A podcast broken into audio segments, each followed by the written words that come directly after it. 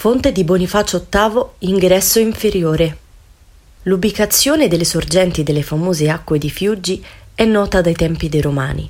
Le caratteristiche curative dell'acqua per la calcolosi renale risultano invece note dal Medioevo, quando il medico curante di Bonifacio VIII, che soffre di mal di pietra, consiglia al pontefice l'uso di acque sorgive non lontane da Nagni, sede pontificia.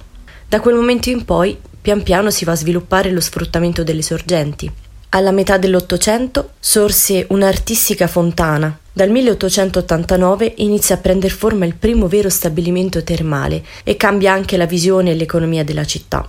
Da quel momento in poi non c'è altro che crescita e cambiamento. Prima una pensilina in ghisa che copre e protegge le fontanelle per la mescita, poi l'ampliamento delle strutture con un edificio porticato progettato da Garibaldi Burba. Infine, dopo la seconda guerra mondiale, in pieno boom economico, si chiama un architetto figura di spicco dell'architettura del XX secolo, Luigi Moretti.